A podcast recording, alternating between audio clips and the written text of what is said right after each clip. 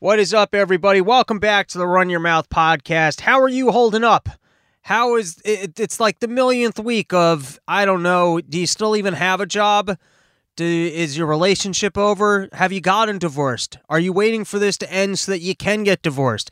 Have you reconnected with an old loved one? Are you considering reconnecting with an old loved one? How many times a day are you uh, jerking off to just try and, you know what, that gets too personal. I, I don't want to know what your masturbation habits are.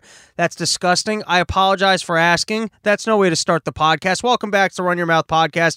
I'll tell you one of the things I'm really actually uh, starting to enjoy about being at home is I'm doing all my work from my parents' porch. This is like 24 7 summer porch tour. I go out there at exactly 12 p.m. on a good day because that's when I like to start my work day. And I like different locations for different activities. I like waking up in the morning, pretending like I'm going to write, sitting at my computer till about noon, and then going to the porch as the official mark of starting my work day, which I don't even do that. There's like lunch in between, and sometimes there's a little bit of exercise, and sometimes there's some morning writing. I, I, I wasn't starting this podcast in order to for you guys to judge my habits. I wasn't judging what you're doing with your penis during quarantine, so I don't want you judging my work habits. The point is, I'm out working for my porch, and I love it because I spend the entire day outside. I take these phone calls, and I'm yelling about sponsorships, and the neighbors are looking at me like, "What the fuck is this Jew up to?" And I'm just throwing names out into the wind and big numbers, and I'm just saying I like working outdoors. I'm gonna I might even when this thing is over, I might turn my parents' porch into my full time office. There is something I don't know that that'll work in the winter, but there is something really nice about just spending all day because you guys know the passion I have for porches. That's why I started the summer porch tour. I was living in New York City. I was porchless. Not homeless, I had a place to live, but porchless. It's like semi homeless. It's like when you don't have all the uh, fine accoutrements of a normal home dwelling. And so you realize, hey, I'm spending all my life inside in this shitty, cramped New York City apartment. So I'm going to force the fans to invite me over so that I can broadcast from their porch, that I can experience some of what summer and having a porch is all about. And a bunch of you very graciously had me your homes. Are we going to even do a? There will be a summer porch tour this summer. I don't know how. I don't know where. I don't know what porches I'm going to end up on. We'll definitely do some repeats. There's some porches I want to revisit. I want to revisit Alex. He made me a delicious steak. He's invited me out to go shoot some guns. I want to do that with Alex. Uh, definitely want to go back uh, to uh, Professor Lady. She had a nice porch. I'm sure we can jam out on some other philosophy talk and why germs aren't real. What were some other good ones? I don't remember. Oh, definitely Yose's porch, and he might even have furniture. Uh, and then I definitely want to get some new ones in the roster. I don't want it to all be repeats. That's boring. You know, you come into season three and you do all the things you just did in season one and two. Definitely want to do another one from the Shed cast. Maybe even want to get in a smoke out, bug out. Uh, you know what? Maybe I should just road trip summer porches. Give up my apartment in July and then just I got a car now. Just go cross country. Whatever whatever fans got a porch. I'll just work off the porch until I I realize I hate that location, and then we'll be on to the next location. Who knows? Maybe that'll be my life. Um.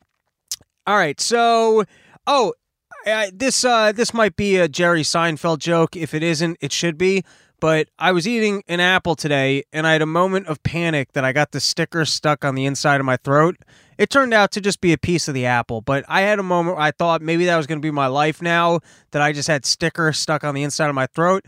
And then I was wondering, why the fuck do they even put stickers on fruit? It's like I know it's an apple without you labeling it as an apple. The, the, the, the, sticker doesn't even tell you apple. What does the sticker add to it? Why? And like it seems tedious to put a sticker onto every. Is it like some sort of a tax thing that they need to put stickers on fruit? I'm I'm genuinely curious if anyone do, has done a bit on this because I'm never going to do this. It's not my style of stand up, but I had a moment of panic where I thought I was going to have to spend the rest of my life with the sticker on the inside of my throat. I don't even know if that makes sense, but you know, when you panic, you, you definitely take things to the extreme. And, uh, all right, Biden. Did you guys see him? He finally made a public appearance. He was wearing the mask, and uh, you know, people I've been seeing these conspiracy theories online that Biden's dead, that that, that that's why this whole coronavirus thing is going on. He can't be making public appearances because he's died and they got a stunt double. And as a person who follows Biden and I've heard all these press conferences that he's done from his basement, I don't think anyone else can fake being that stupid. That is 100% authentic Biden. And and the way he's stuttering just gets better and better. It's like I worked with you know Lamb Lama Bam, you know, what was his name? The black guy. I was working with the, the black guy, Obama. Gosh darn it. You, you know him. We, we were in the office. We used to sniff kids together. Hydroxychlorine. Did I get that right? Did I even pronounce that correctly? Uh, I think I did. Anyone know what the deal here with that is? Because this is Corona times. I'm done researching things. I don't. I don't. I don't have it in me. I'm. I, I. That's why we're talking about porches for 20 minutes. I'm done with the news. If there's anything exciting in the news, just email me robsnewsroom at gmail.com. I, it's at this point, like, what's going on? So the, the Fed's just printed all the money and, and it's giving it to the banks, and I can't understand why we don't have hyperinflation because there's something called the euro dollar and there's more money in existence and debt than can possibly be represented by bills. And it seems like part of why they got to bail out all the people in the financial sector is because otherwise you would notice the price signals that the economy should fail because there's more money in derivatives than actually exists in the entire world. That's always what they say, like uh, why BlackRock needed the bailout because the price signals. And that's just because, yeah, because if that fails, everyone will realize that the whole system's a fucking sham. So who the hell knows what's going on there? The political scene is you got Trump versus, uh, versus Biden. They're both a bunch of putzes. I don't think Biden has a chance. Um, I don't know. Anyways, but here's what's interesting with the hydroxychloroquine. Uh, so what the fuck is going on here? And what I mean by that is like this thing has been around for a while and like countries like India that manufacture the shit out of it, so they're issuing it to their people. And then at the same time, it seems like the entire system is trying to go, hey, this thing's dangerous, you can't use it, won't help. But then you look at who all these people are that are issuing those statements. It's the WHO, Fauci, Gates people that have the alternative treatment to this thing, which is the Gildan, whatever, I don't know, the Remesclar, the Remesclar. I probably could have looked up the name of it, but like I said, I'm done reading. You guys just go to other places for information now. Until I, am I'm protesting the the corona thing. By the way, here's this is what's funny to me about corona more than anything else. You know, I, there, there's something about not commuting that just throws off my entire workflow. There's something about having that hour eh, where you don't have to commute to work, where you're like, oh, look, I have an extra hour in my day, so let me just see what's on Netflix, and then it's nine seasons and three months later. I don't even know how I keep finding shit to watch online. I keep thinking after like I, I started off and I don't even usually watch that TV. I think I started off um quarantine and I watched all of Ozark and I fast forwarded a bunch because I kind of thought it was boring, but I felt compelled to finish it. And then for three days was like, that's it. I'm not going online. I'm not finding anything else to watch. And now it's three months later and I keep finding shit to watch. Um interesting note on Netflix and maybe you guys have some information on this because I said I'm done reading, unless you email it to me. If people email it to me, I'll read it. robsnewsroom at gmail.com. Uh, what do you think their politics are? Because I know they had, they were talking about when they did the net neutrality thing that they gave this giant payout to Obama for net neutrality. Net neutrality would have favored uh, Netflix because then, like, I think at nighttime hours, a huge percentage of internet bandwidth is basically people who are watching Netflix. Like, or at least this was true two years ago. Um, and so net neutrality would help companies like Netflix because then the cable providers wouldn't be charging a premium to someone like Netflix. And I guess the other thing that's interesting about that is like I, I, you know, the, I, I, guess some of the internet is also the people who would be giving you television. So they do have the competing product. And now all of a sudden you've got this thing that's free online that's eroding their core product. I never even saw anyone talk about this. I'm kind of just piecing this together in my head. It's eroding their core product, which is television, um, but it's still using their infrastructure. And so I guess I, it would make sense where they're like, hey, you're using our infrastructure, you're still in our other business, um, you got to pay a little bit more. And so they passed this thing called net neutrality, which went away, which basically said that you're not allowed to um, you know, charge uh, people who are using the most bandwidth more money for, or you're not even allowed to have premium access. Premium access part is the part that makes the least sense because it's like having first class. You know, if uh, Netflix wants to dominate the market and like that's the inverse of this as opposed to them being fine they actually want to make the investment to get you quicker access to their site so that by comparison youtube runs slower which it doesn't because i think they uh they must have better you know, I haven't really had a problem with Netflix running slow in a while. Maybe that's because uh, my parents have good uh, Wi Fi out in Connecticut, but we're getting very distracted here. What I was trying to get at is what do you think the politics of Netflix is? Because they seem to put up content that I think you wouldn't have found from any other network. So here are some of the examples that come to the top of my mind. I remember about a year ago, they put out this uh, movie about um, the wars in Afghanistan where Brad Pitt was playing playing a general, and it was a very anti-war movie. It was very clear. It's like that guy, uh, the the general that Brad Pitt is playing, he just wants to win at all costs. But then the subtext is that there's no war to win. There's no clear enemy, and this guy is just trying to get more and more resources for what can't possibly be won. It was one of the better, and, and it actually was not that good of a movie. But in terms of just showing, hey, th- th- this is a bullshit, stupid war it was a pretty compa- like I, I remember even watching and saying to Dave at the time like I'm surprised that this thing even got made and was put up on Netflix. Uh, but now I'm also seeing there's like a lot of uh, druggy stuff. They just did that um a show with a bunch of people talking about uh, taking psychedelics, and then you also have the uh, the Duncan Trussell show. So they seem to be like pro hallucinogens, or at least very liberal about putting out content that explores and is pro um, hallucinogens. So just uh I don't know, you know, I'm, I'm always thinking that these companies have especially the media companies they kind of have a uh um, some sort of an angle in terms of the content that they want to produce and put out there. And so I'm curious what you guys think the political structure behind Netflix is. The other thing I'm noticing with Netflix is, uh, uh, firstly, I was binging on Community for a little bit, and um, the better episodes of Community are the best episodes of television. Like when I watch the better episodes of Community, I think, oh, maybe this was the best show ever. But then I think like all of season two is pretty perfect. There are scattered episodes of episode three, but then you watch the ones that are bad and you're like, ah, I don't even like this show. Rick and Morty is starting to have that a little bit too. Where like that episode they did recently with the train, I totally hated. Uh, but Netflix, so their original movies fucking stink. I, like it's like the McDonald's of of television where they take a director you like, they take actors you like, and then you sit down and you're like, I don't even know if I just watched a movie. Me and my dad watched a movie with Anne Hathaway. First, Anne Hathaway wasn't even skinny in this movie. I only got to see one of her titties. Uh, what's his name was in it? Uh, um, Ben Affleck was in it, and the the movie made. If you want to just sit down and be angry about having watched something for an hour and a half and not even sure what it's about, I don't even know what the name of that movie was. Um, anyways, here's the newest thing I'm wasting time with. Uh, and if you're looking for new content to watch, I recommend this. Firstly, totally slept on uh, Your Pretty Face is Going to Hell. Hilarious show on Cartoon Network. And you got to really respect, I think the guy's name is Dave Willis, because he made Aqua Teen Hunger Force, which went on for seasons and was amazing.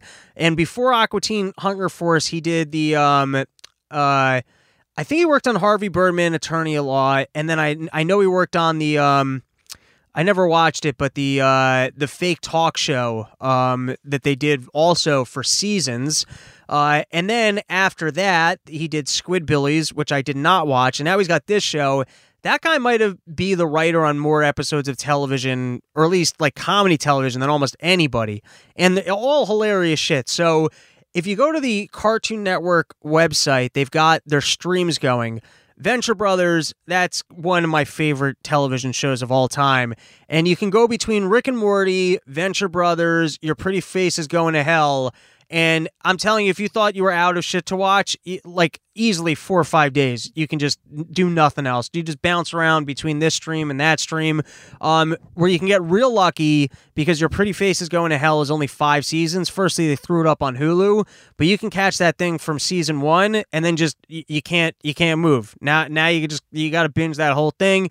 You watch the whole thing in order. You have a good time. All right, that's enough with the uh, with the Netflix talk. I feel like maybe I had more to say about hydroxychloroquine, and then I got distracted. I think what I was trying to say is, it feels like all the information is it backtracks to some sort of a lobby and some sort of a money thing, and like they're just trying to win over public opinion.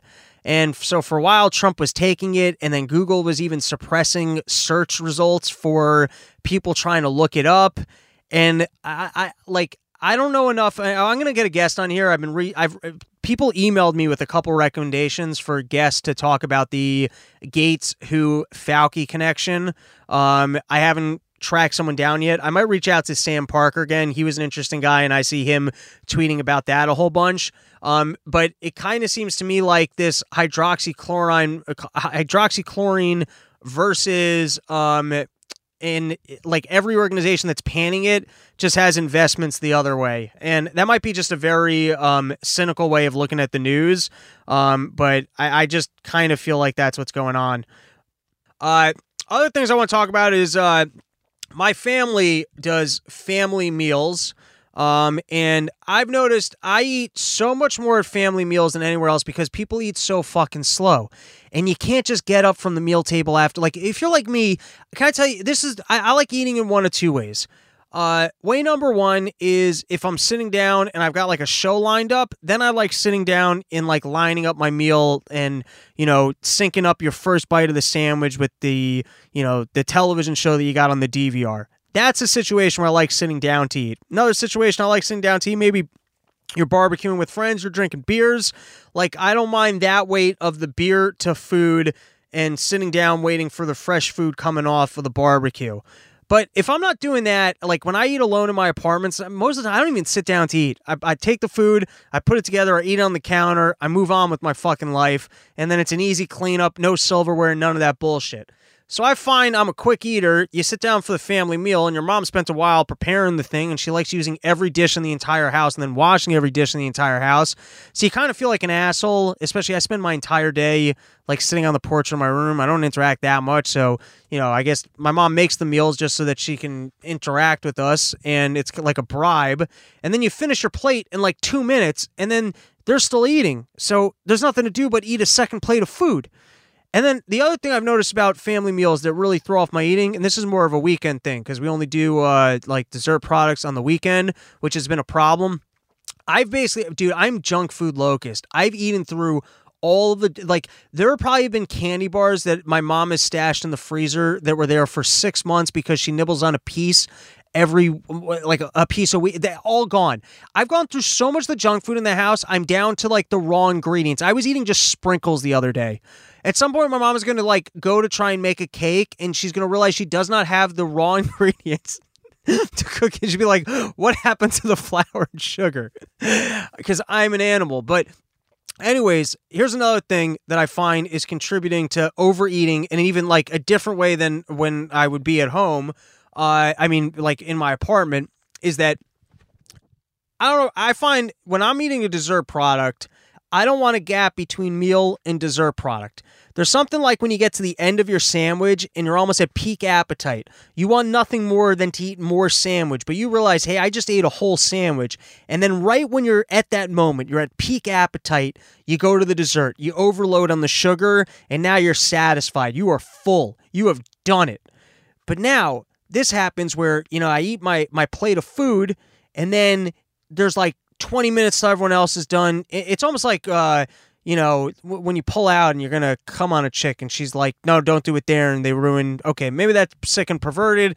And you know what? We, we I said earlier on we weren't to talk about masturbation or uh, jizzing on this, and there's no reason to sexualize food more than we already do but I feel like that is a misallocation of dessert resources.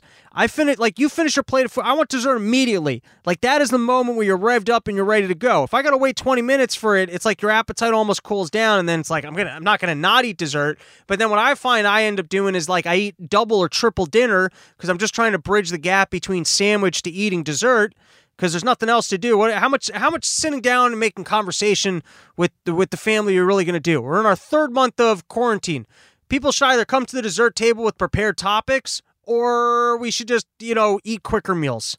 I don't really know how to put that into action, but I, I think you guys understand what I'm saying. And then here are some other uh, some other quickies that happened in the news. Um, you had that lady from Central Park uh, who put on such a show.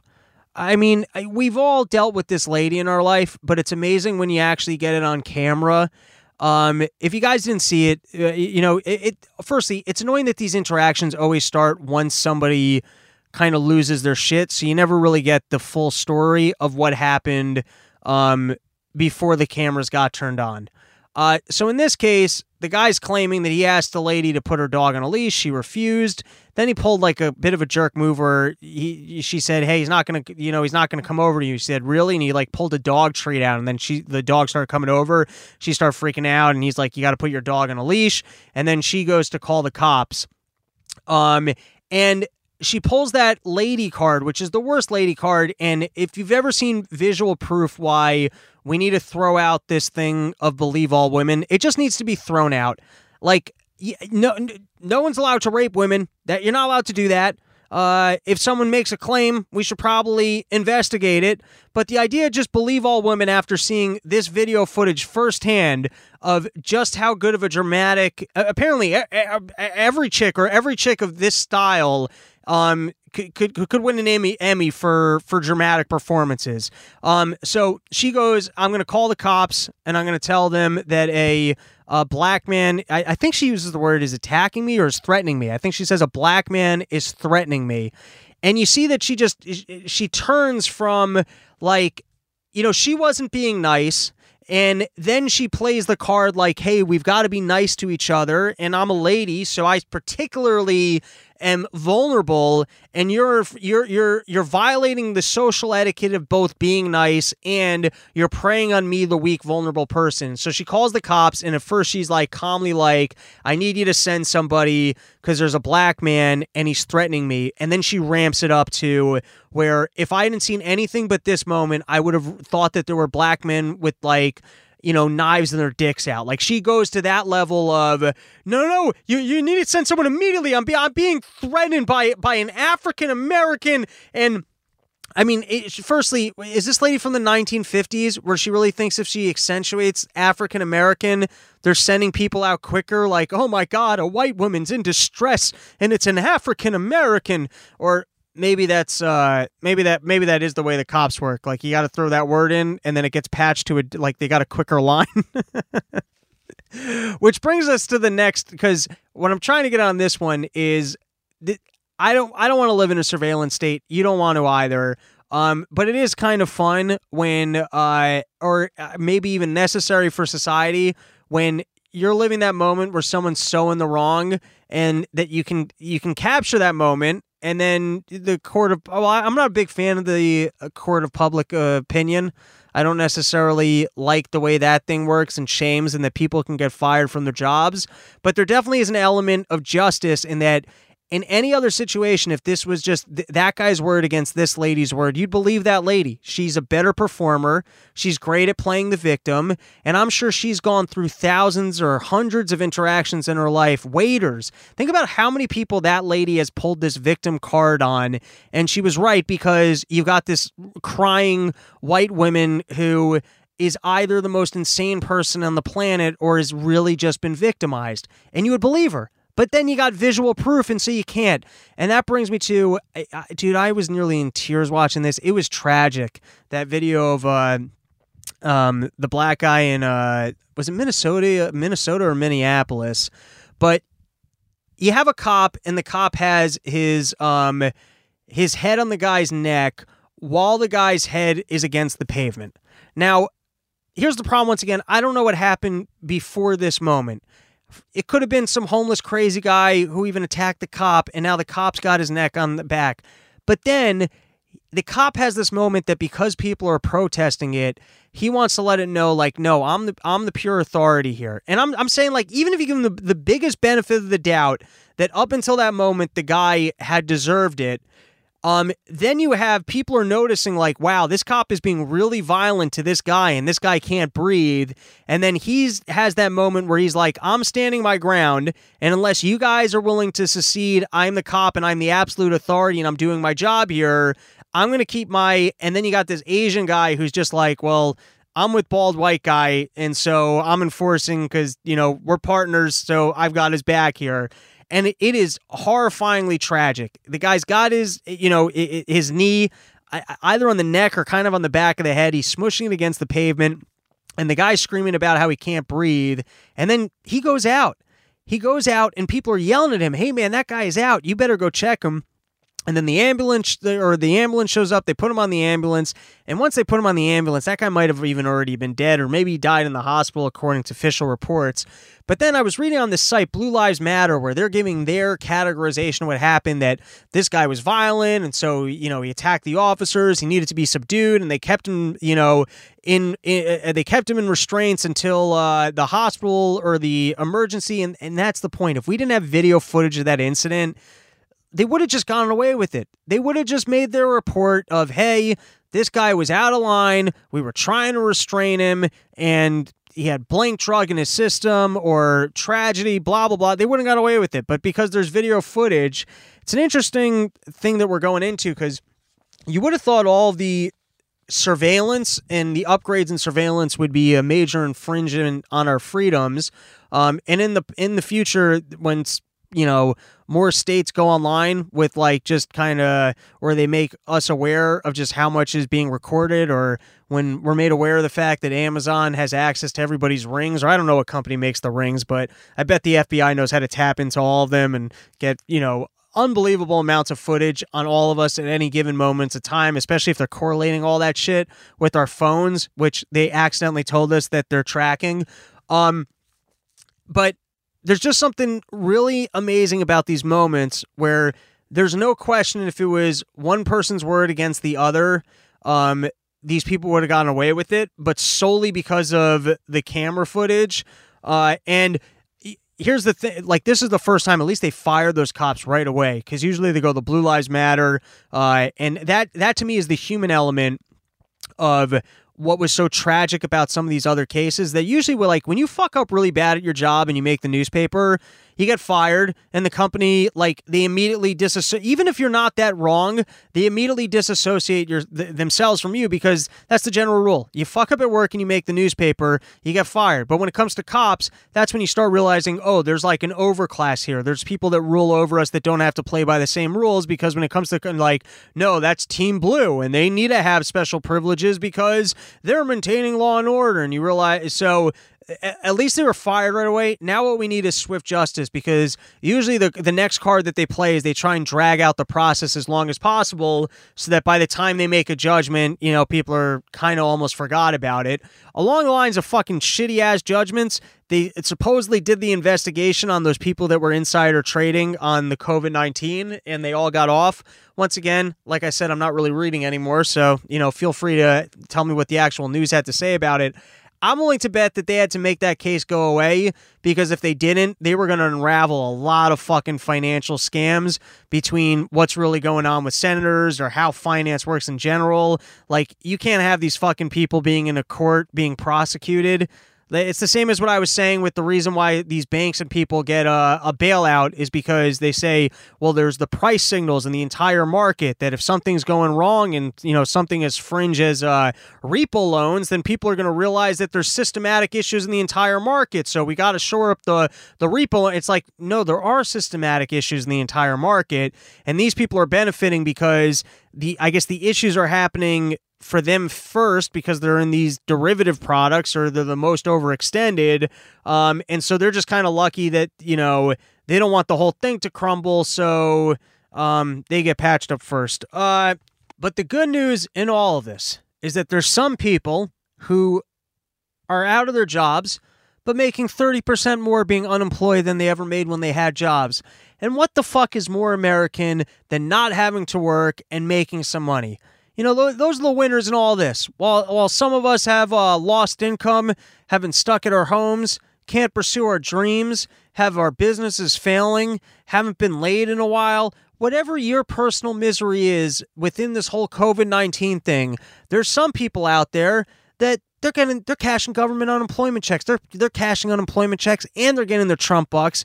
They're living their best possible lives and what's better than speaking to a winner? Have you guys been watching that Michael Jordan documentary and for 10 minutes getting fueled with that winner energy where you're like, you know what, I'm going to go really work and hone my craft. I want to be a winner too. And it wears off, and then it's a week until you can watch four more of those episodes at the same time and feel like a winner for about five minutes. It's important to talk to winners and absorb some of their winning energy. Uh, and so let's give my good friend Kyle a call. All right, so we got we got my buddy Kyle from Steamboat Comedy, and uh, I've been saying I've been, uh, you know, the COVID, it's getting to me. I'm having a hard time concentrating, reading the newspaper, and so I just I want to get some of this winning energy from you. Can you tell me how it feels to, you know, be getting paid a lot to not have to work? Uh, I mean, I it just feels like I wake up and I just piss excellence every day. You know, like just just maximizing my time. I feel like because uh, you know the every week it is kind of a laborious process to get paid. I have to go onto a website and I have to click a series of about twelve yes or no questions, uh, including "Did you look for work this week?" which I say no, and uh, then I get paid. It's so, like I mean, really. Would you? I, uh, I think I yeah, go ahead. It's like I haven't seen the questions, but they probably include Would you like to receive government money? yeah. I think there's one that says, Are you a lazy piece of shit? And I, of course, hit yes. Uh, it's really actually just like, Did you get paid this week for anything? And you hit no. And it's like, Did you receive any bonus pay? And you say no. And it says, You get paid for any holiday pay? And you hit no. And then it says, If you could work, were you physically able to do so? And I hit yes. That's the only yes. And then uh, I then asked if you applied for work, which, under the normal circumstances, you would have to hit yes and then give them some, you know, made up phone number to some place you didn't actually go to in San Diego. And then uh, you're good to go after that. But now you hit no, and a little thing pops up and it says, why not? And you just write COVID 19, and then they give you money. Well, con- congratulations. Uh, and the reason why you're eligible is you you worked at a restaurant which was on the uh, the mountain, and the government shut down the mountain, so it's not your fault that you can't work. Correct. Well, I actually uh, usually get it anyways.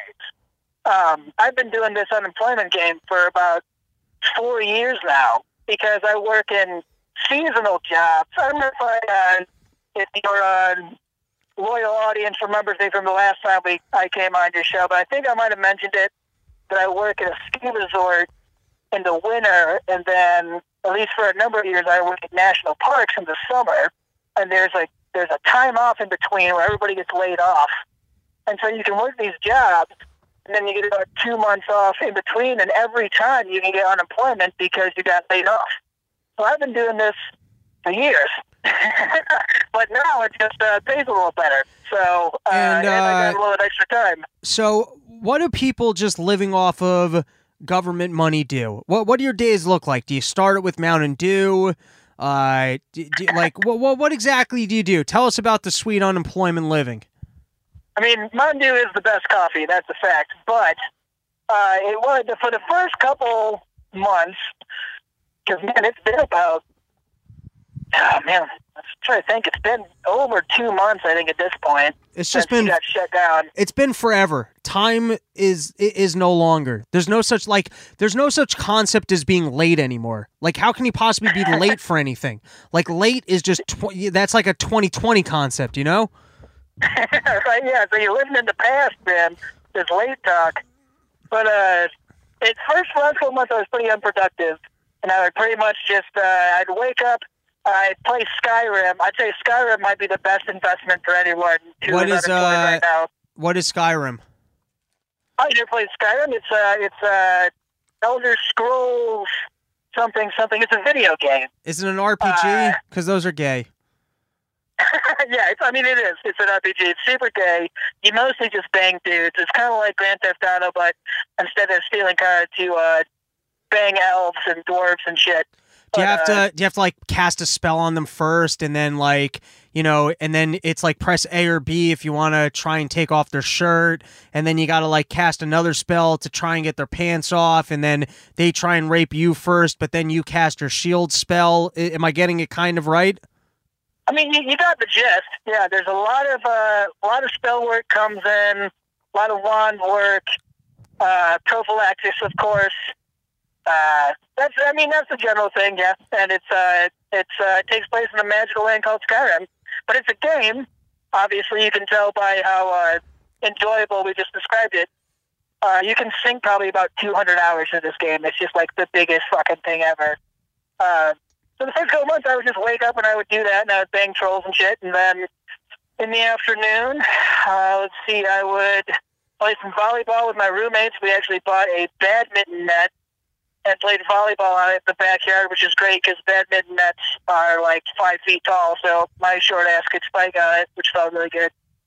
Um, but lately, I've been trying to get more productive. I actually came up with a little uh, checklist of things to do, which includes uh, writing comedy for at least 30 minutes every day, reading for at least 30 minutes every day.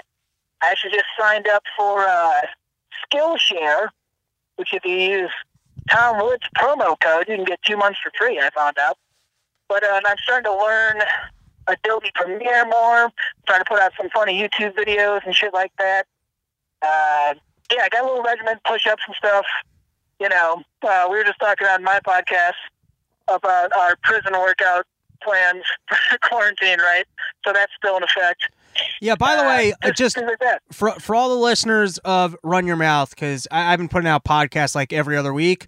Um, I did a really fun episode with Kyle. Um, and I, I was telling all sorts of stories I never tell here because I try and keep this one a little more kosher because I feel like, it- you know, when I do other people's podcasts, I feel like it's uh like when I'm doing stand up and it's just a room of strangers. I'm like, fuck it, I'll say that, and then they po- like, you know, it gets posted and they're like, share this, and I'm like, oh fuck me, I didn't want anyone I know to hear that.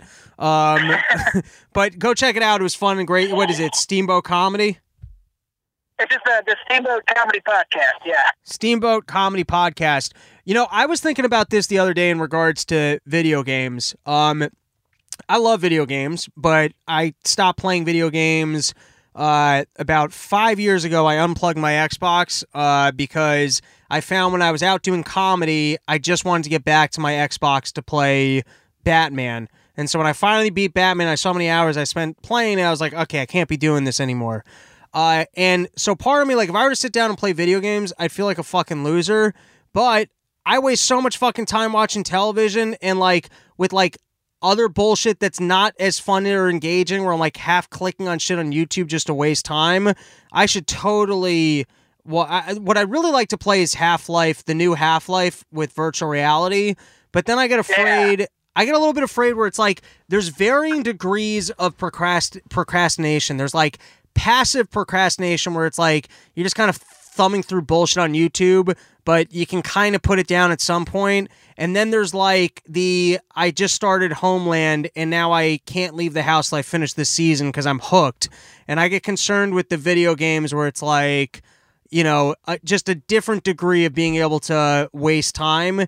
Um, and then I, I tend to do this thing where I go past the point of fun. It's like with food, it's the same thing. It's like you go past the point of fun. It's like there's the, you know, half a box of cookies was enjoyable to eat, and then you're past that point where you're like, I just have to finish the, but like, I know I don't even like these cookies and they're making me sick, but I just have to finish them. right? I mean, there's a there's a fine line between an enjoyable hobby and just like flat out addiction to something that's useless. Uh, Yeah. so, I tried, yeah, same thing. I tried Yeah. doing a joke about that. I- never cracked it. Maybe I'll even try to bring it up. But like, if you've got an addictive personality, nothing's fun because the second you enjoy something, you're like, shit, I'm gonna have to deal with this problem. like, You're like, well, I guess I'm hooked now. yeah, I was like, Six months. I think that the joke I tried is like, if I if I realize I like bird watching it, like a month later, I'm living in a tree, you know. Right. Yeah, well, I mean, if all the things we get addicted to, bird watching might not be the worst, I suppose. Probably No. better than Skyrim. yeah, unless you start jerking off to the birds, and that that would be the point where you turned it too weird. Do you think it'd be best to watch a woodpecker while you beat your woodpecker? No, no, no, because you would try and match his rhythm, and then you would you would just do damage to your dick. Because I don't even think you could come at that rhythm. You know what I mean? You would it would it Oh, yeah. yeah. You You'd you never don't keep up. Yeah you don't want to try and mimic woodpeckering. That's not a good idea. Oh God! Especially it's especially dangerous because if you get too close, you might, you know, mistake your wood for actual wood, and then he's pecking on it, and then you just got holes in your dick, peeing all kinds of different ways. Oh man, Just nothing but problems. nothing but problems. So your area, you know, got totally shut down, but I believe you said there wasn't all that much COVID up there. Uh, so generally speaking, at this point, are people just kind of like going about their lives, or what's the general vibe? Well, dude, it's close. I'm actually I'm calling you right now from outside of a bar. Yeah, that's right. I'm actually drinking beer at a bar in public right now, which is pretty amazing. Whoa, whoa, whoa, whoa! You know what makes it even more American? You're spending government money to do it. Fuck yeah! Hell yes, brother. Get my taxes and using them right, right? Are um are you starting to set up comedy shows again?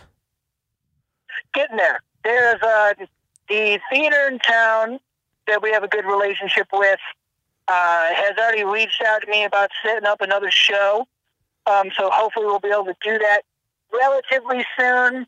I think uh, I think it might be a while before we can get those kind of numbers. Maybe at least maybe another month or so. But right now, you can finally get together at a restaurant. You still got to sit like, you know, like uh, the tables are spaced out pretty weird, like at least six or whatever feet apart. But um, the fact that the guy who runs it reached out, that's a good sign. He wants to do uh, this local cabaret show that they do every year. And that's priority number one. But once that's done, he's like, hey, I really want to do a local comedy show. And I said, you let me know. So it's uh, pretty exciting. It's a cool show. Yeah. We've had uh, some people, uh, like Sean Patton has performed at this theater before, uh, and a couple other bigger comics. It's actually a pretty decent sized stage, about 150 people. So we got to get you out. Do one of these shows soon. I mean, I had I had the most fun when I did yours. I kind of I think when I give up my apartment in July, I might plan a summer porch tour road trip. I don't really know. Who the fuck knows what's going on with the world and what my job Right. requirements might be, but you know, summer summer's coming around the corner and I definitely want a porch tour, so we'll see where that takes me.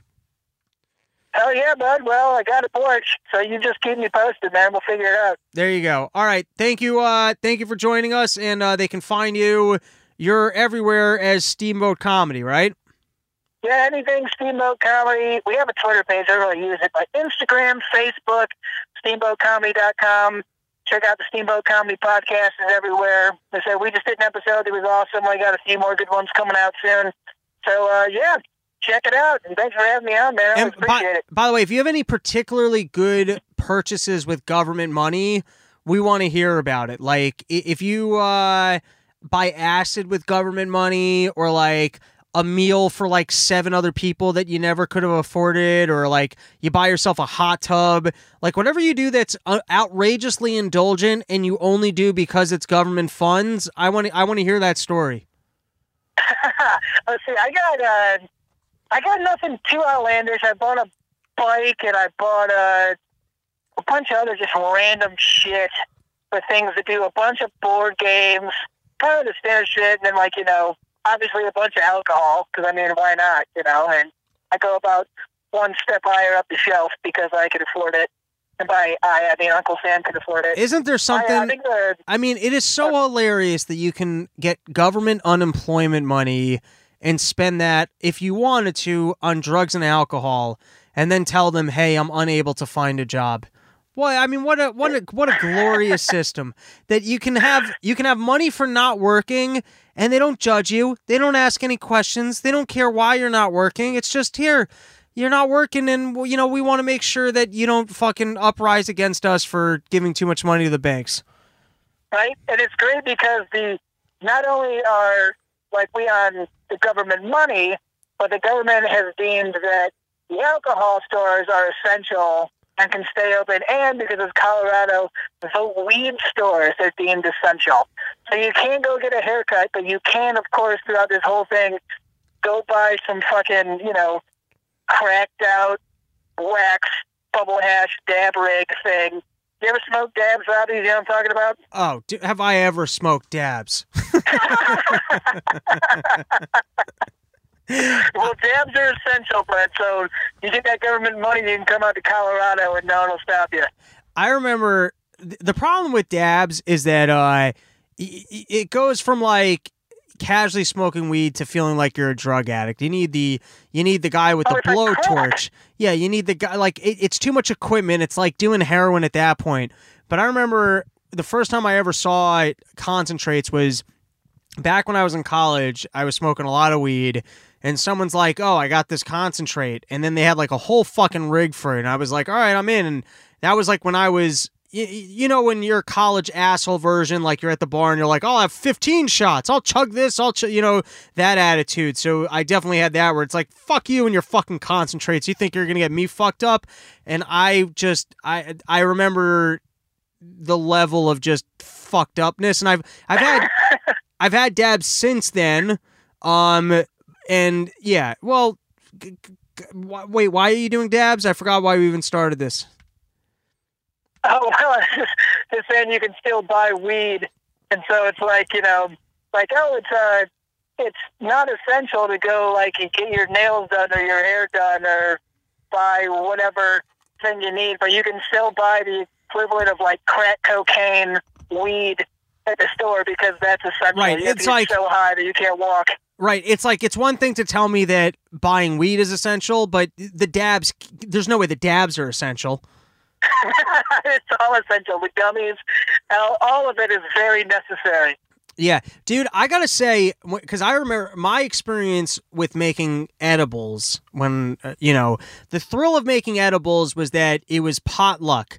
Sometimes you ate an edible and two hours later, you know, you were glued to the couch. Sometimes you took an edible and, you know, uh, it didn't do much. Other times I full out tripped balls on edibles. Like, that Oh, yeah. to me was the thrill of an edible was that it was kind of Russian roulette that you never really knew what was going on. Then when this new world of edibles came about where it was like milligrams, to me that was like I, I don't know, it was like the wrong metric for weed. It's like, no, no, you just eat an edible and you get fucked up. It's not like 10 milligrams is going to get you more fucked up than 5 milligrams. Like, that's not the way it works. It's just supposed to be random, and sometimes you trip balls, and sometimes you don't even like get that fucked up. Like, that's the way edibles are supposed to be. Um, but my friend brought back these edibles from uh, um, uh, Massachusetts where it's legal. I think the brand is called Illuminary or something along those lines. I can tell you guys. And they were like these little five milligram, um, like edibles, and it would tell you, hey, this takes exactly a half hour to click in. And I can just tell you that to me was one of the like that to me was the perfect weed product where I like I, I was a stoner again. I would took the shit every day until I was done with it. It was like high energy, laughy. You knew exactly the way it was gonna hit you. Um, so I and I hate like I'm more of like a vape pen guy because I gotta be honest. I I hate like smelling like weed or thinking I smell like weed. Yeah. Yeah, the vapes are nice for that too. It doesn't it doesn't stick on you, and obviously the gummies are nice for that too. Uh, and if you get like what you said, that's the the nice thing about having legal gummies as opposed to illegal gummies is you can actually find a brand and have something that's consistent rather than just be like, oh, hope I don't shit my pants this time. Like when I take mushrooms, like you're like, well, it looks like it might be potent, but I don't know. And you take like a whole bag and do nothing, and then the next time you eat like one cap and you're on the fucking moon for an hour, you know? I one time had you know Joey Diaz used to talk about the stars of death. yeah. So I think I one time ate a corner of one of those stars of death, and it was not when I was a big pothead anymore.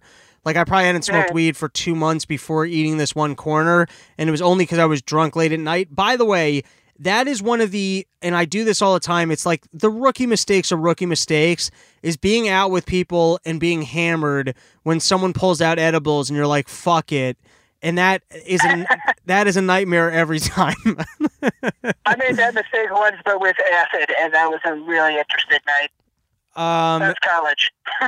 I've done mushrooms plenty of times. I've never done acid.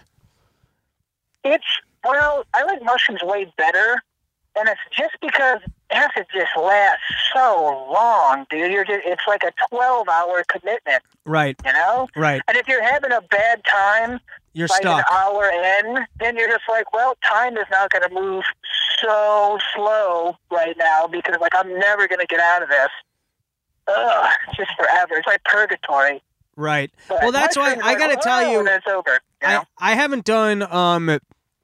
Well, I I haven't done salvia in probably I don't know seven or eight years.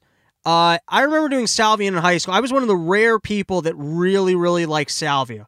Now, my experience that is that is very rare. I, I've got a couple experiences with salvia along those lines. Um, one is I feel like you're you enter into a demented realm. This is of my later experiences. You enter into a demented realm with whoever the people of that realm are. Like they, you're the butt of the joke. They they kind of want to fuck with you. It's like a demon realm where they're kind of like laughing at you. They don't want you there, and so you kind of leave with this feeling of discomfort. Um, but my takeaway of of salvia was that the first the first couple times I did it, it was uh the first time I did it was really enlightening. The second times, the two times I did it, it was a bit of a thrill, and then I think after that it was like whatever was beneficial of salvia I had absorbed from it, and so like it wasn't gonna it wasn't gonna allow me to learn anything else or appreciate anything else from it. But what's great about salvia, and I like it, and I think it's what people have told me about DMT, is that you're like fucked up, but it's 10 minutes, and then you can move on with your life. Right, yeah, it is really short, and that is the big plus. Uh, and yeah, that's DMT is supposed to be a way too. I've never done it. I tried to do it one time, and my buddy actually just tricked me into not intentionally because he was all fucked up, but he was like, "Oh, I'm gonna sprinkle it on this bowl because that's how you do it." And I said, "Okay," and he sprinkled like almost none on. I just took two giant rips of this bowl and it got so high, and I hadn't smoked in like five years. And then I went home and I watched Black Mirror, and that was a giant mistake. Oh yeah, that sounds horrific. You should have known better. Like unless that was that sounded like you wanted to punish yourself. Yeah, right. Well, I, I didn't know what I was signing up for. It was uh, I don't know if you remember is season three, the episode where that woman's like freaking out, and all these people are chasing her. She can't figure out why, and then at the end, you figure out that she's like a prisoner, and they just like torture her for like a TV show. Ugh, I know. I only, I, I Yeah, don't, I was so high, and I kept trying to figure it out. And I was Ugh. like, "What are they doing? What are they doing?" I don't like. Uh, I don't like. I, I don't like horror movies. I don't like the horror genre. I watched one episode of Black Mirror because uh, my friend was trying to like write jokes about it, and so I watched one to get context to try and help him punch something up. But it's uh, it's just not it, I, not my thing. Not my thing. well, it's- each, each episode is different, and some are way more crazy than others, and some are a lot more like just interesting rather than like fucking horrifying. Uh, but that one was pretty brutal. There's another one called Metalhead, and it's about like a future where there's like these little tiny AI robot dog things, and they just like track you down and kill you, and it's fucking so so brutal. What uh all right, last question and then I'm going to let you go. What have you Sure. currently like what are you currently binging television wise or are you mostly just on the video games? Ooh.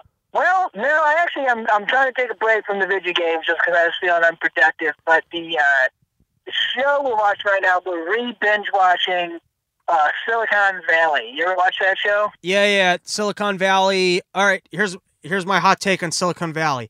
I love Yeah. Silicon Valley. Watched every episode. It was one of the shows that I always get. I'd come in on Sundays really excited. Hey, there's a new episode of Silicon Valley. Um, Oh yeah. I can't see myself rewatching it. Oh, it's. I think it's just as good the second time around. I mean, maybe give it some time because we. Our thing is we never finished it. We didn't finish the last season, and then rather than just restart it, we're like, let's just watch the whole thing because we have time or whatever. But I'm still, I'm still dying from that show. Yeah, well, Judge, uh, Mike Judge is uh, comedy genius. Oh yeah. Oh, he's brilliant. Yeah, I actually just my girlfriend had never seen Idiocracy. I showed that to her last week. I forgot how good that is. You know, I was just r- watching random like YouTube, like on YouTube, just scenes from that movie. And where did where did you rewatch it? Do you have the DVD or is it streaming somewhere? Um, I think I might have paid. Well, you got that I just did a government money. You didn't have to think Yeah, twice that about it. government money and shit. Yeah, Uncle Sam bought it for me on Amazon for two bucks, which was a great investment. There you go. Unemployment. They got to make sure that uh, people are entertained. All right. Thank you for joining us, Mr. Kyle. I hope to uh, to be out skiing with you soon. Yeah, sounds good, brother. We'll hopefully see you here soon, and uh, we'll stay in touch. And thanks for having me on again. Absolutely. All right. Thanks, my man. All right, later, brother. Peace. All right, Okay. so there are a bunch of recent tech uh, stories in the news that I thought were interesting. So I was trying to track down an expert, and you guys know our track record of getting real experts on the show. So I found some uh, some dude. He was working in Silicon Valley. He's fled to some I don't know, like cabin or some sort of shit. I don't even know if this guy actually knows anything about tech stuff whatsoever. But that's the uh, thrill of this podcast and the guests guests that we have on. So we've got the anonymous. I'm going to call him the anonymous tech rat because he's going to rat out everybody and he's going to give us the inside scoop. So uh, let, let's see. Do we have him? Producer guy, were you able to get him on the phone? Is he there? Are you there, tech guy? Robbie, Robbie, you there? Oh, okay, perfect. We we got you on. So first is I thought that this Rogan deal was pretty cool. The way I'm seeing it is uh you know, I think he gets some shit from YouTube and he's like, fuck it. If I can get my 100 mil locked in, I can say whatever the fuck I want, and I get that on paper that I can say whatever the fuck I want, and get this big cash prize at the top of my popularity. And I also think YouTube kind of always underpaid him because I think about how much time I've wasted on YouTube just because I went there because Rogan was there, and then since I was on the platform, because he doesn't like you know YouTube's got the best business model ever, where it's like you can go dump there, you can go dump shit there for free. They spend none of the production costs, and if the marketplace really likes it, then great, they get to sell ads for it. But they never got to put up the money for production. Uh, and so you get a guy like Rogan, it's like your flagship, you know, thing that's your lead-in for basically everything else that's on the entire platform, and you don't even have to put up any money for that. I think it's cool that he's getting the payday, but you hit me up to say this is bad news, so floor is yours. Tell us why this is bad news. Yeah, I mean, I mean, it's good news for Spotify. I mean, they got a they got a great deal out of this, and uh, you know, you know, hundred hundred mil, I think, for what three years of Rogan's rights to be able to have um, have that name, be able to, you know, be able to pull in other talent because I mean, Rogan's well considered basically the godfather of podcasting, right? So, you know, being able to bring him in gives them a hell of a lot of legitimacy. So, um, I mean, it's just interesting because you know, Rogan, you know, being able to get his info out there, you know, his his podcast is you know over over you know if you if you, you you know being a podcaster you know you put it out there and it goes over RSS feeds and it's it's a pretty open thing. And you know going to a closed platform like like Spotify it just it just presents it just presents uh, different issues. Uh, you know it's it's not supposed to be a the podcasting game has been you know something that's been pretty open in the past. And then going to just kind of this closed thing where you know all these great you know it might be one of these things where all these great podcasters that people you know love are just like oh I got to go to Spotify to be legitimate when you know it's just kind of this open model it's just kind of you know it's, it's interesting it could just change the mindsets of people out there as far as where they go to get great content and if like you know oh they're not on Spotify then they must not be a legit podcast and that that kind of presents a problem. Yeah, I, I will say along those lines, I've never even checked to see if my podcast is on Spotify. I've never made a point of making sure that it is. Um, but once Rogan goes over to Spotify, I think you figure you then have to be on there because part of it is part of this is about being downstream from Rogan. That if you can just be in the algorithm, like on YouTube, for example, if you're in the algorithm as a different podcast and you get recommended because you've got some sort of an attachment to Rogan, your numbers are going to go up, and then you can actually monetize your podcast. Um, and so it's going to be the same thing that if everyone's on this other platform because that's you know the, that's where the people hanging out looking for like this comedy, uh, semi heady content are hanging out. Then you need your podcast to be there, which obviously works in the platform, but the platform's favor, and for the rest of us, doesn't really equate to any dollar figures. So, so it's interesting for Spotify because, like, uh, as, as a company too, they're putting this huge bet into Joe. But um, as you know, and you know, people around here, you know, with with um, with Dave and you know Legion of Skanks and all that, they know like the the cancel culture type people that are out there. Um, you know, what if you know Rogan says something that uh, you know isn't isn't great for you know isn't isn't looked upon well amongst you know the the woke crowd. You know what happens then? Are people going to say you know hashtag cancel Spotify, hashtag you know all this stuff? So it's an interesting move on their part, um, but at the same time, it gives Rogan kind of a hedge against uh, that type of uh, that, you know that that culture because it's like okay, I already got my I, I already got my money in the bank basically. Um, you know, it's like I, I'm kind of I'm kind of impervious to these people now. I'm gonna guess. I'm gonna guess that Rogan must have been smart enough to put together his contract in a way that was like, guys, if you decide to fire me and not get my back or make any questions about my content, you're paying me no matter what. Um, and so I think that actually probably takes some takes some risk off of his plate of what existed with YouTube. Not that he's totally uh, because you know I think his podcast probably gets more downloads than the amount of views he gets on YouTube. I think the podcast is still larger for him, so he wasn't really totally at the mercy of YouTube. Um, but it does seem to me like over as he's become more popular, he seems to censor himself a little bit more and just be a little bit more culturally aware of hey, I don't want to draw too much attention to that I'm saying like you know real negative shit or really out there shit. Yeah, I mean, you you saw on the other side, you know, um, when he had uh, Jack Dorsey and the general counsel on from Twitter, and he had a total, you know, so, or at least I think in the initial Jack interview, he had a super softball interview and wasn't like questioning him. And like you saw on YouTube, the amount of downvotes the actual video got. And so, like on the other side of the fence, like if he's not if he's not basically staying true to, um, you know, what what made him. Um, you know, there's there's downside to that too. So, um, you know, ho- hopefully they're giving him, uh, you know, free reign to basically uh, do what he wants rather than having to actually really censor himself. Because you know, when he has censored himself in the past, people have really called him out on it. Um, but on the other side, now that he's part of a big company, like you know, the the, the woke side of uh, things and the cancel culture can you know come after basically Spotify, and so hopefully Spotify's got enough um, basically backbone um, to be able to uh, you know not not fall prey to, to that sort of thing and uh, the Twitter mob and that sort of thing. And I wonder. we'll, we'll see what happens. I, I wonder if we're not that far away from the mar like the market finally beating the cancel culture. And here's where I'm starting to see that happen a little bit. Um, first, you've got the popularity of Rogan, and Rogan might be the biggest cultural influence right now, and one of the biggest money. Like he's he's he's bigger than any you know news anchor in the entire game. You also got to look at the numbers that like uh, Sam Morril and Mark Normand specials just did on YouTube. I got to think that like even Netflix and Comedy Central are looking at those like, oh shit, these perform pretty well. And then I also saw Andrew Schulz started doing like his own kind of daily show type thing, which yeah, is content that never would have gotten on on any of the networks. Uh, but at some point, there's going to be there's going to be so much lost profit from some of these bigger companies that I think at some point they're going to have to actually just stand up to the woke crowd and be like, "Hey guys, the money is in this other material." That's what's funny, and that's what people like, and so like you know what, we're not we're not canceling this. Um, and thus far they haven't really done that, and they seem to like it, like I, I think we all know why the Daily Show went with Trevor Noah. It's because e- even like e- even after they found those fucking comments on Twitter of oh if the, the lady you know uh, the nice thing about being uh you know bending your knee when making a proposal if she says no you're in the perfect position to uppercut and they tried to get him canceled for that.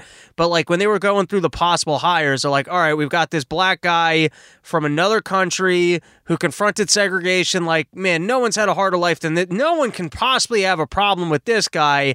And they and like even that guy they tried to get canceled. Um but it's at, at some point oh i guess you know what? They they did take a bigger chance with jim jefferies um which I, Jim Jefferies is a funny comic because I used to love Jim Jefferies, and then when he put out that bit on gun control, I was like, that is the that is the uh, like ultimate in political satire, and that I can recognize that that is a hilariously funny bit, even though I totally don't agree with his opinion, but I still think it's one of the funniest pieces of political satire I've ever seen done. But then when he went over to the Comedy Central show, it was like almost too leftist. So he just kind of he, he at least te- I haven't seen a stand up recently, but at least that show kind of did not hold my interest. Um, but anyways, the point I'm getting at is at some point it's going to be interest if the market kind of speaks to that there's enough dollars in not playing into this social fucking wokeness bullshit. Um, but it could be that I'm I'm not actually seeing the numbers, and I don't know how many of these. You know, um, yeah. You know, if if Spotify, I mean, I, this is you. You mentioned Netflix. I hadn't really thought about this before, but if, say Spotify, you know, obviously if Joe's on there, you know, he has the Jerry clips. You know, he's had the video. He's had the video in studio for well over five years now. Uh, you know, he uh, you know, if Spotify has a video platform, I didn't even think about the Netflix angle. Like, what if they just start getting these comics who are kind of, you know, they've they've they either want Netflix specials or like they they don't, you know, they maybe uh, are too edgy for Netflix. Spotify, you know, Spotify is just like, you know, we're we're we're going to be fine with this, and and it's a it's more of a free speech platform, and and you know, we're going to move forward with this, uh, and you know, that could really, you know, get some people to if they're if they're going to have you know that that comedy angle to it.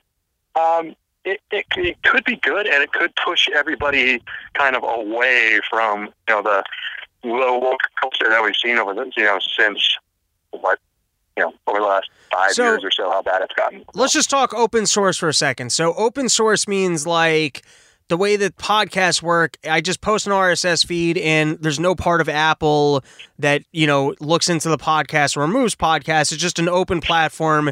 You can post it. People can download it. Um, so does Spotify like does Spotify take a little bit more of an editorial role there? That I guess there's content that they won't allow on the platform. Well, you know, I haven't necessarily seen you know, Apple or anybody take the, uh, you know the the Apple Podcast app. I, I haven't really seen them take down uh, anyone's. Uh, I, I don't know. Did they, did they take Alex Jones off? They, they did take Alex Jones off there, right? Uh, you know, I'm gonna get. I, I want to say yes because from what I remember of that, So, so essentially, where the beauty of like the the podcast going in the RSS feed is, you know, if there's a different podcast player that wants to carry it, like they can. You know, it's it's yeah, you know, it's it's if you know people are just used to going to their Apple podcast player because it's so easy because it's so you know baked in. But if they want to go to a different podcast player and get something else, or, and get get something else that's out there, they can. oh, you know, don't. Spotify. You don't have to go through Apple. Like if you list it with Apple, they'll allow you to, you know, for it to go up on Yeah, I Podbean. mean- yeah, yeah. I mean, yeah, the Apple thing has given you know given people legitimacy in the past just because you know it's you know it's it's you know at the front of like the featured podcast or whatever that gives them legitimacy. But it's also but it's also not exclusive to Apple usually. So um, and, and there's been there's been other platforms out there like like I want to say like Gimlet and a few others out there that are are trying to do this like paid uh, like this exclusive uh, uh, podcast platform type thing, which is nothing to the scale of what what Rogan's doing. So it's just going to be really interesting to see, um, based on how based on how he's got his audience in the first place. It's been you could you could go basically anywhere, uh, any any any way you you listen to a podcast. If you if you consume it through YouTube, fine. But now now it's on one platform. Um, it's just going to be interesting. It's, it's I don't know if it's a positive or a negative. I, I think it's overall kind of a negative, just as far as you know, one entity trying to kind of own the legitimacy of podcasts. Uh, and so we'll see. We'll see. We'll see Here's- how people react. I I get just basically from seeing the public that they'll kind of see Spotify as you know as this legitimate platform or could could, but we'll see what happens with Rogan. There's so many variables that can happen. Here's- it's just um, here's where a little a Rogan- disturbing trend. Here's where Rogan might have might have hurt himself, and it's like. It, it, it's a cashing in play. You got to look at like you got to look at Howard Stern when he went to Sirius XM. The guy's made so much money over the last 10 years. You can't give any shit to Howard Stern for the amount of money he's made, but he lost most of his cultural influence. I think at one point he was being heard by 20 million people a day. If you look at his current fan base, I'm going to eyeball it's probably 500,000 to a million. It, that's probably about what it is. So he went from being, you know, one of the biggest voices in the country to now, like, he's still cool, even though I don't really like his current content. He's still Howard Stern, you know what I mean? He's still cool, but he's not like one of the, like a major cultural voice. He just isn't. Well, that's the that's the thing. He's relevant to you because you're from the New York area. He is not relevant outside of New York. Oh, you mean Even, Stern? even being on Sirius. Oh, that could be. But I, I'm just saying he's made a fortune. So here's where Rogan might kill Oh, himself. yes. Here's where Rogan might kill himself. So let's say he goes over to Spotify and Spotify starts loading up the podcast with commercials. And so what ends up happening is about, you know, let's just say a quarter of the audience becomes Spotify premium subscribers. And then 75% of the people just go, you know what? I'm done with this. I don't want to like, I don't want to pay for it. I don't want to have to listen to all these commercials. And then it could be that like a lot of that audience still listens to the YouTube highlights, but then it could just be over the course of three years Rogan's just left with like the 25% diehards that were willing to pay for it. Now, here's what's crazy about that. If his audience ends up filtering down to just the people that were that are like willing to pay for it, he would have been better off probably with his own personal subscriber model.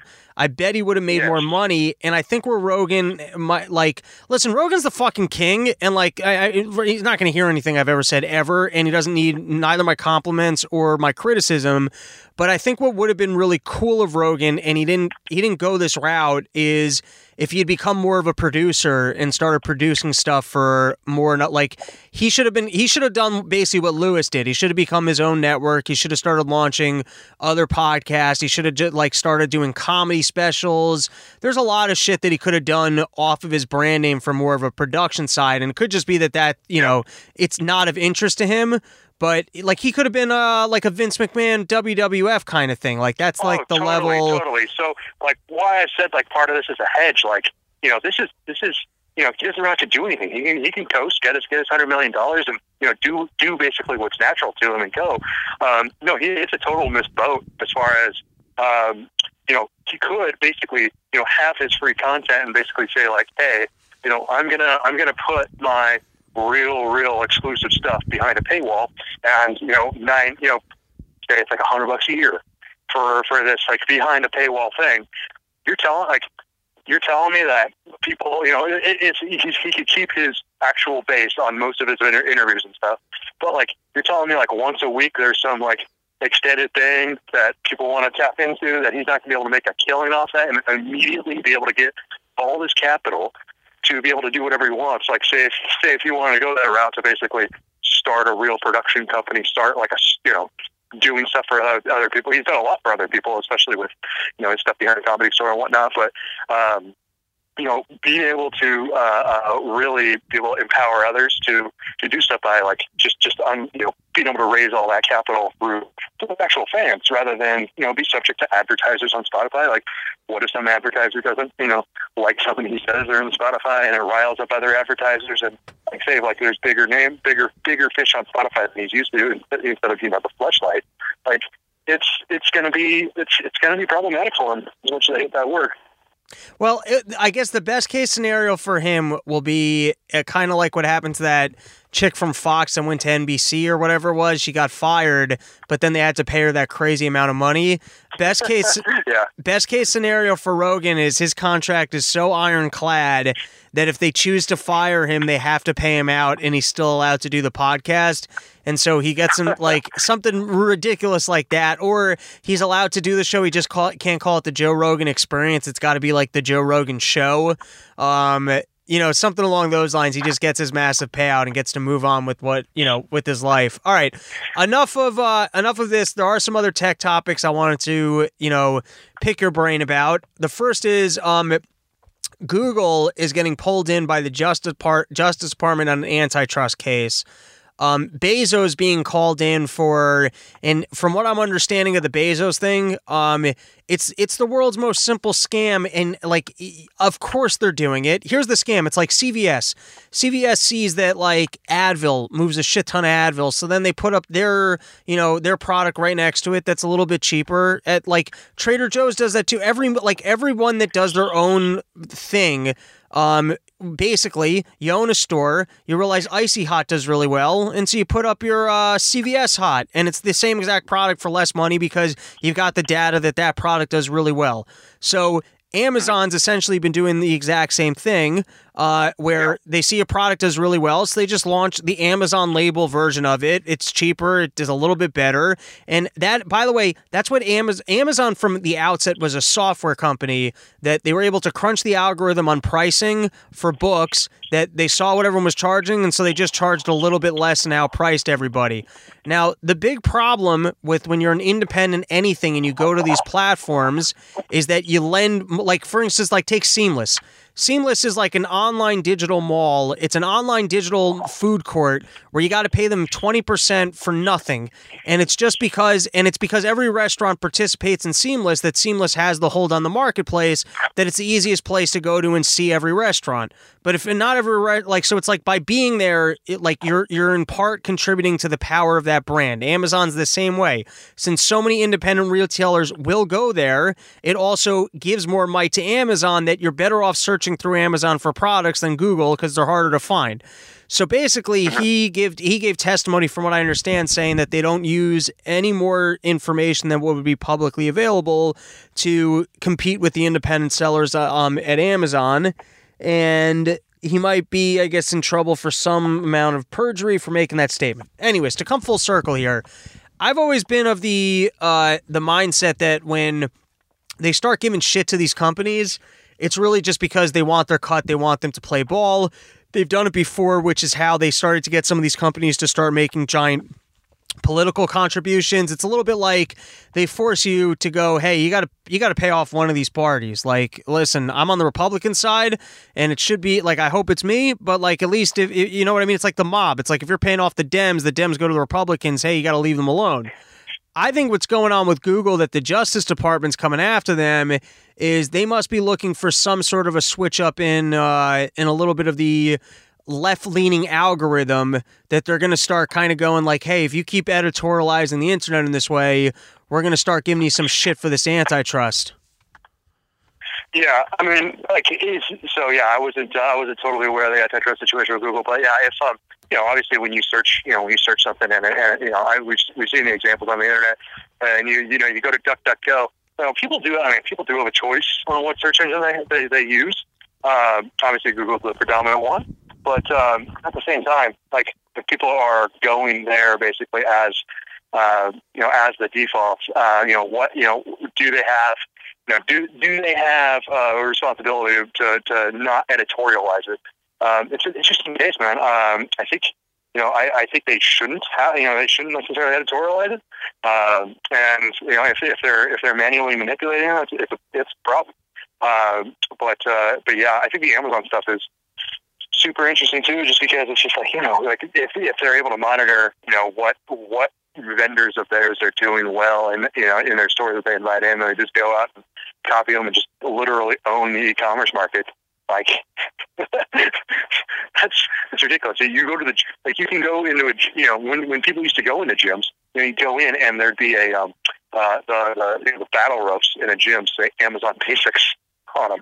You're just like really you guys are you guys are this cutthroat that you, you see the battle ropes are you know something high margin out there and, and and you produce it yourselves and knock out you know Rogue or you know any of these other any of these other products that are out there. So it's just like man, it's it's just it's just you know it's you know it's it's like it's like on one side it's it's capitalism, but at the same time it's like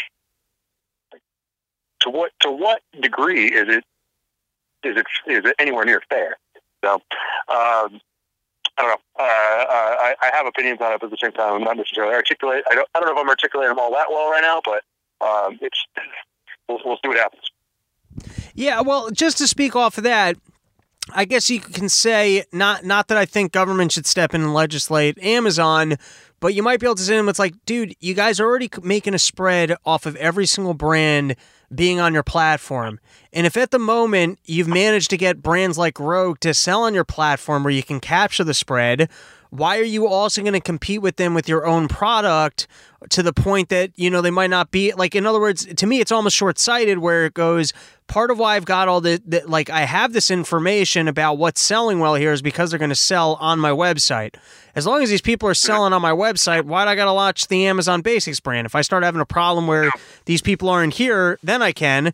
Unless what Amazon's starting to realize is that in all these categories, there's enough. Uh, and I, I, would fall into this. I kind of like I from a quality standpoint. I, I, guess I trust Amazon. I don't know that I've I, I haven't really bought any. I actually have yet to buy an Amazon Basics product, but if they offer me the next thing I'm looking for for cheaper, I'm not going. Hey, the Amazon thing is garbage. Don't fall for that trick.